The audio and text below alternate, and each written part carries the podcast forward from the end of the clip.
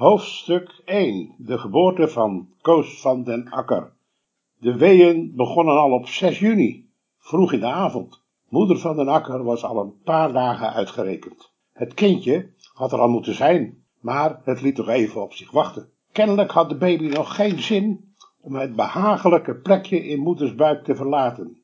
Maar het was niets om je ongerust over te maken, had de vroedvrouw tegen moeder gezegd. Al was ze dan geen dertig meer, zei de vrouw. Ze was sterk genoeg en alles zou best goed komen. En voor de rest maar op onze lieve Heer vertrouwen, nietwaar? Dat deden ze toch allemaal? Zo sprak de vrouw tot moeder. De dokter, de huisarts dus, was ook al door vader gewaarschuwd. Die was in de loop van de avond nog even naar moeder komen kijken. Hij vond dat haar toestand er goed uitzag. Voor de rest liet hij alles nu aan de vroedvrouw over. Die was bij de hand genoeg, zo sprak hij tot moeder. Het aan de vroedvrouw overlaten, ja, dat deed de dokter in de kwestie van bevallingen van het dorp altijd al. Maar al te graag. Ze had er kijk op. En dan hoefde hij niet altijd midden in de nacht zijn warme bedje uit.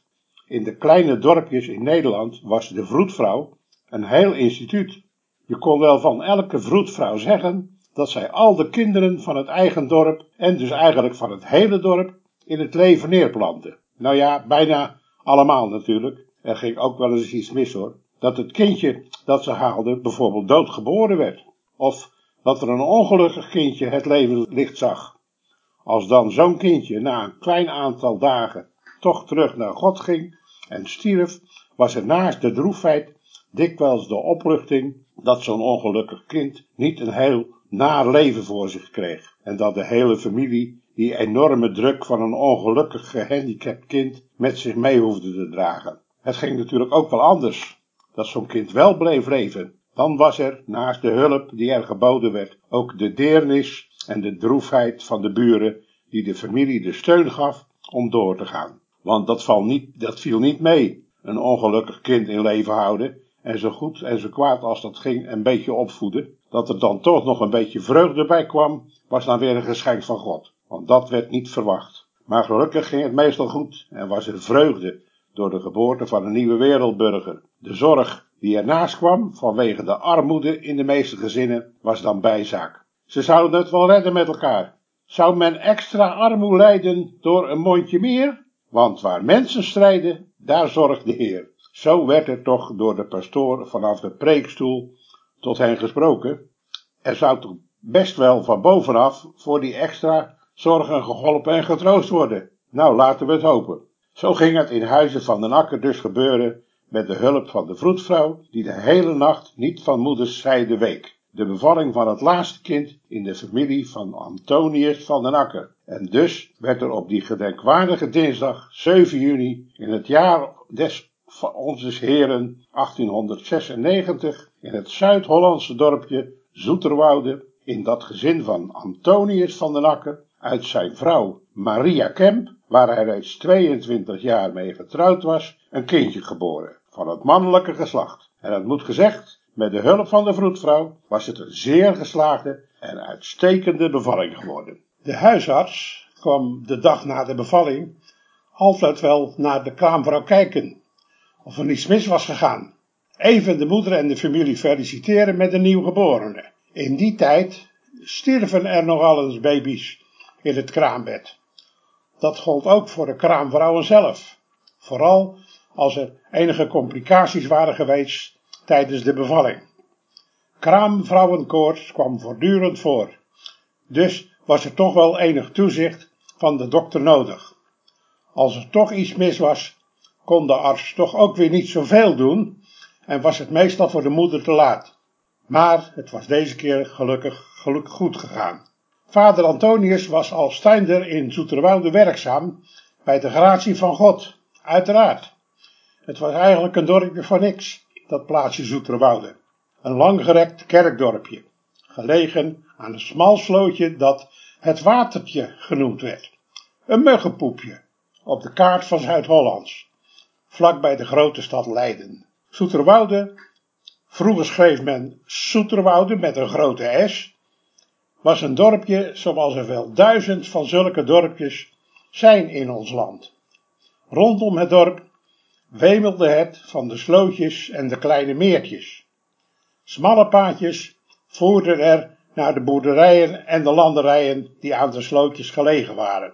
De gehele, nogal ingewikkelde structuur in de verre omtrek rond het bedorp zorgde ervoor dat de boerderijen, de stukken weiland en de teelgronden altijd erg moeizaam te bereiken waren. Daarom moesten die sloten en meertjes regelmatig schoongemaakt worden en uitgebaggerd. In de wijde omtrek was het allemaal veengrond. Vruchtbaar als geen andere grond, maar wel erg drassig en vochtig. Voor de gezondheid was het allemaal niet zo best. Toch leefden de mensen er welgemoed op los, op die drassige gronden. De slootjes en meertjes waren niet zo diep, een kleine anderhalve meter. Als alles daarom goed onderhouden werd, bleef het allemaal, met een klein bootje nog varend, toch nog enigszins bereikbaar. De bevolking bestond voor het grootste gedeelte uit boeren en tuinders, en natuurlijk uit hun vrouwen, zoons en dochters. Maar dat is bijna vanzelfsprekend. De ene boer een beetje rijker dan de andere boer. Dat gold ook voor de tuinders, maar dan in de armere zin. De een een beetje armer dan de ander. Boeren zijn net iets zuiniger, of schrieperiger, als je het zo noemen wilt. Zodat er in de beste kamer van het huis, in de beste kast achter slot en grendel natuurlijk, altijd wel een overbekende geldsok met guldens en rijksdaalders opgesloten lag. Het overbekende appeltje voor de nog bekendere dorst. Nou, dat was bij de tuinders in het dorp beslist niet het geval. Daar was over het algemeen meneer Schraalhans de grote keukenmeester. Verder woonden er in het dorp natuurlijk ook een aantal mensen die de buurtwinkels in het dorp dreven, voor de dagelijkse behoeften van de mensen. En er bevond zich uiteraard ook een café in het dorp. Dat café stond recht tegenover de kerk. Op zondag konden de mensen, meestal de mannen dan, zo het plein oversteken om na de mis eventjes een borrel te drinken en de nieuwtjes uit te wisselen. Dan had je het wel zo'n beetje gehad. Meer viel er in zo'n dorp niet te beleven. De verbinding met die stad Leiden stelde ook niets voor in die tijd. Er reed één keer per dag een afstandse bus, heen en weer over de doorgaans slecht bestrate weg. Maar met die bus hadden overigens veel mensen in de streek niet zoveel op. Die reed hun eigenlijk maar in de weg. Ze hadden er toch geen geld voor om met die bus te reizen. Je kon ook gaan varen om er te komen. Twee keer per week voer er een trekschuit naar Leiden. Als er wind was, ging dat ook wel met het zeil in de mast, hè? Meestal was die winter echter tegen. In de smalle sloten kon men niet laveren. Dat is heen en weer in de breedte varen, met het zeil in de mast. Dus moest er een paard aan te pas komen om het zaakje voor te trekken. Zulke vaarroutes waren er ook vanuit de andere dorpen rondom Leiden. Toch raakte het al een beetje uit de tijd. Onder meer door de opkomst van de reeds genoemde bus, die de behoefte om te reizen deels overgenomen had. De meeste mensen uit Soeterwoude gingen over het algemeen al lopend naar de stad en terug, als het wel echt nodig was natuurlijk. Want anders gingen ze beslist niet.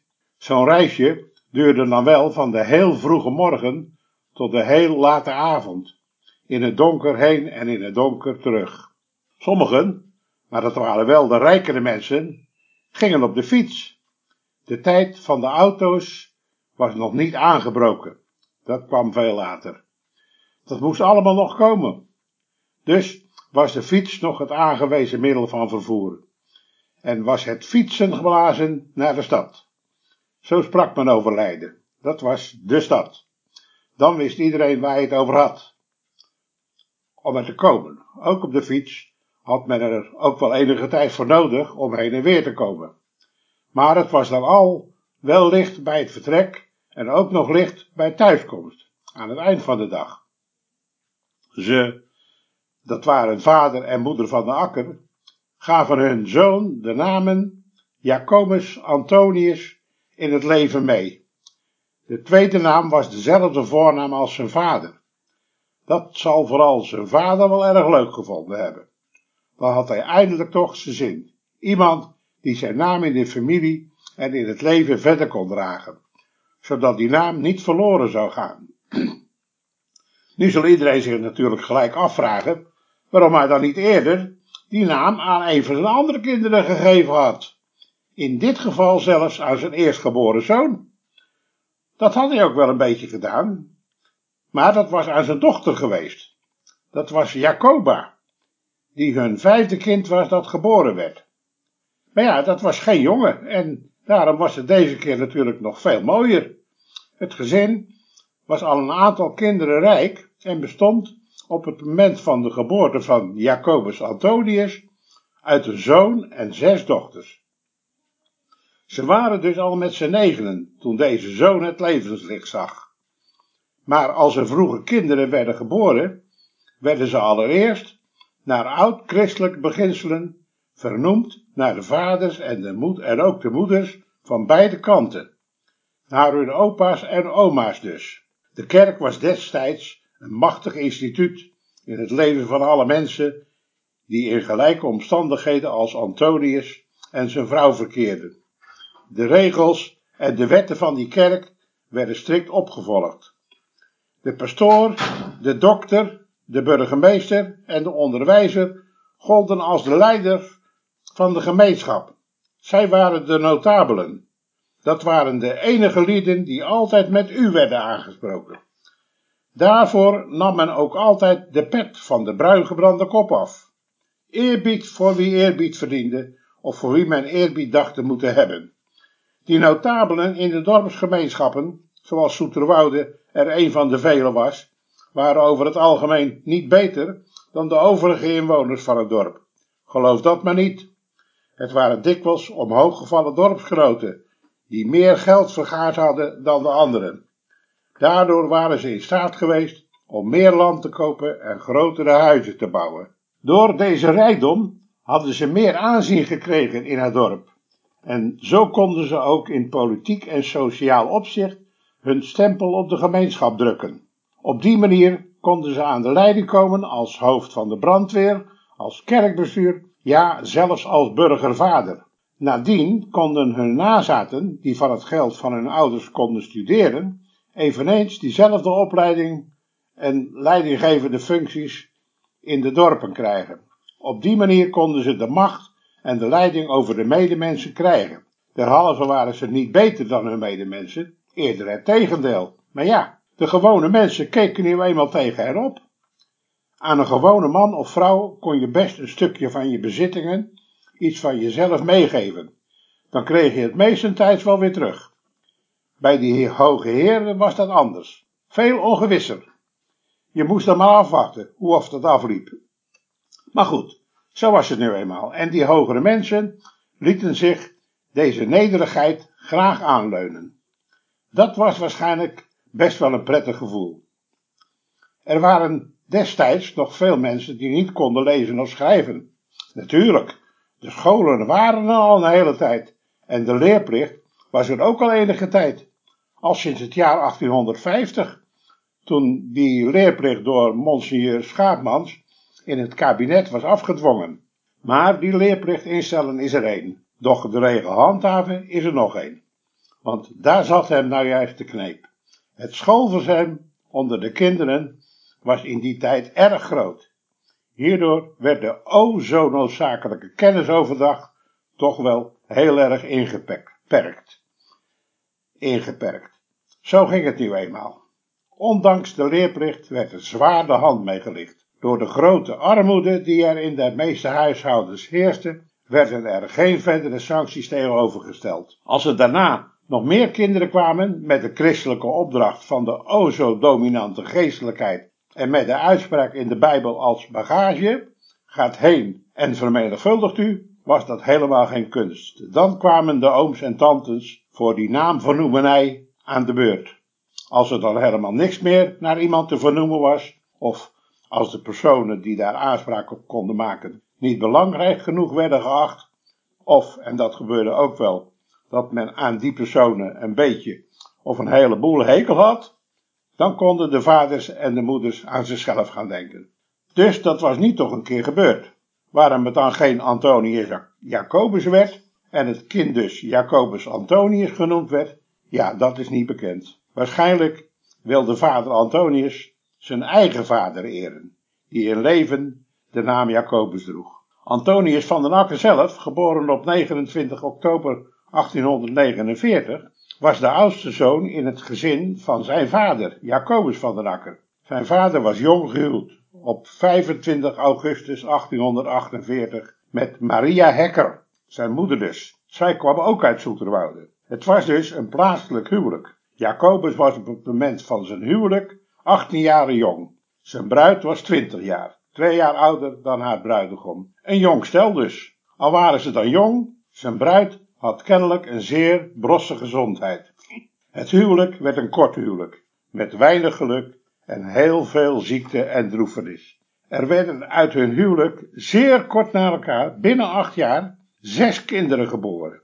Drie van hen overleden op een zeer jonge leeftijd van slechts anderhalf tot twee jaar oud. De moeder, Maria Hekker, overleed op 29-jarige leeftijd na een ziekbed van meer dan een jaar op 5 december 1857. Haar zesde kindje, dat een jaar tevoren op 3 oktober 1856 geboren was, stierf een jaar en twee maanden oud, twee dagen voor haar moeder op 3 december 1857. Maria was de laatste zeer zware bevalling niet meer te boven gekomen. En Jacobus bleef op 27-jarige leeftijd als weduwnaar achter met de drie kleine peuters van kinderen. Zijn oudste kind, Antonius, was op dat moment acht jaren oud. Voor hem, maar ook voor de andere twee kinderen, liet de dood van hun moeder een overweldigende, droeve indruk in hun leven achter. Vader Jacobus zelf was ook ontroostbaar, maar hij moest doorgaan. Het leven, met al zijn beslommeringen, liet hem daar geen gelegenheid tot veel rouwen toe. Dus kon hij niet bij de pakken blijven neerzitten. Hij zorgde, zo goed en zo kwaad als het ging, voor zijn huishouden. De hulp van vrienden en buren was, daar was daarbij natuurlijk onmisbaar. Die hulp was er gelukkig genoeg. Maar het was voor een levenslustige man van nog geen dertig natuurlijk niet genoeg.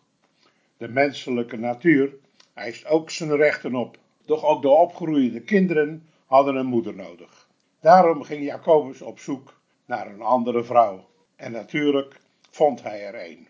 Wie zoekt zal vinden en wie vraagt zal verkrijgen. En hij vroeg aan Eva Groeneveld, een 25-jarige vrouw, die ook uit Zoeterwoude afkomstig was, om met hem te trouwen. Hij vroeg er wel zeker gelijk bij of ze voor hem en de kinderen zou willen zorgen. Waarom een zo jonge vrouw wil trouwen met een weduwnaar van 27 en dan ook nog met drie kinderen, dat weten we niet. Maar het komt meer voor. Waarschijnlijk was Jacobus van den Akker een hele knappe kerel. Hij zal ook wel goed bekend gestaan hebben. Het waarom zullen we wel nooit weten. Maar de resultaten van hun besluit des te meer. Wij zijn immers hun nazaten. Ze trouwden in 1861 voor de staat en de kerk en bleven gewoon in het ouderlijk huis van Jacobus wonen. Ook dit huwelijk bleef niet kinderloos. Uit hun echtverbintenis werden drie kinderen verwekt en geboren. Ook in dit huwelijk bleef het leed hen niet bespaard. Het eerste kindje werd slechts twee jaren oud. Inmiddels was er wel een tweede geboren. Dit kind, een jongen die Johannes, Jan, heette, bleef gelukkig in leven.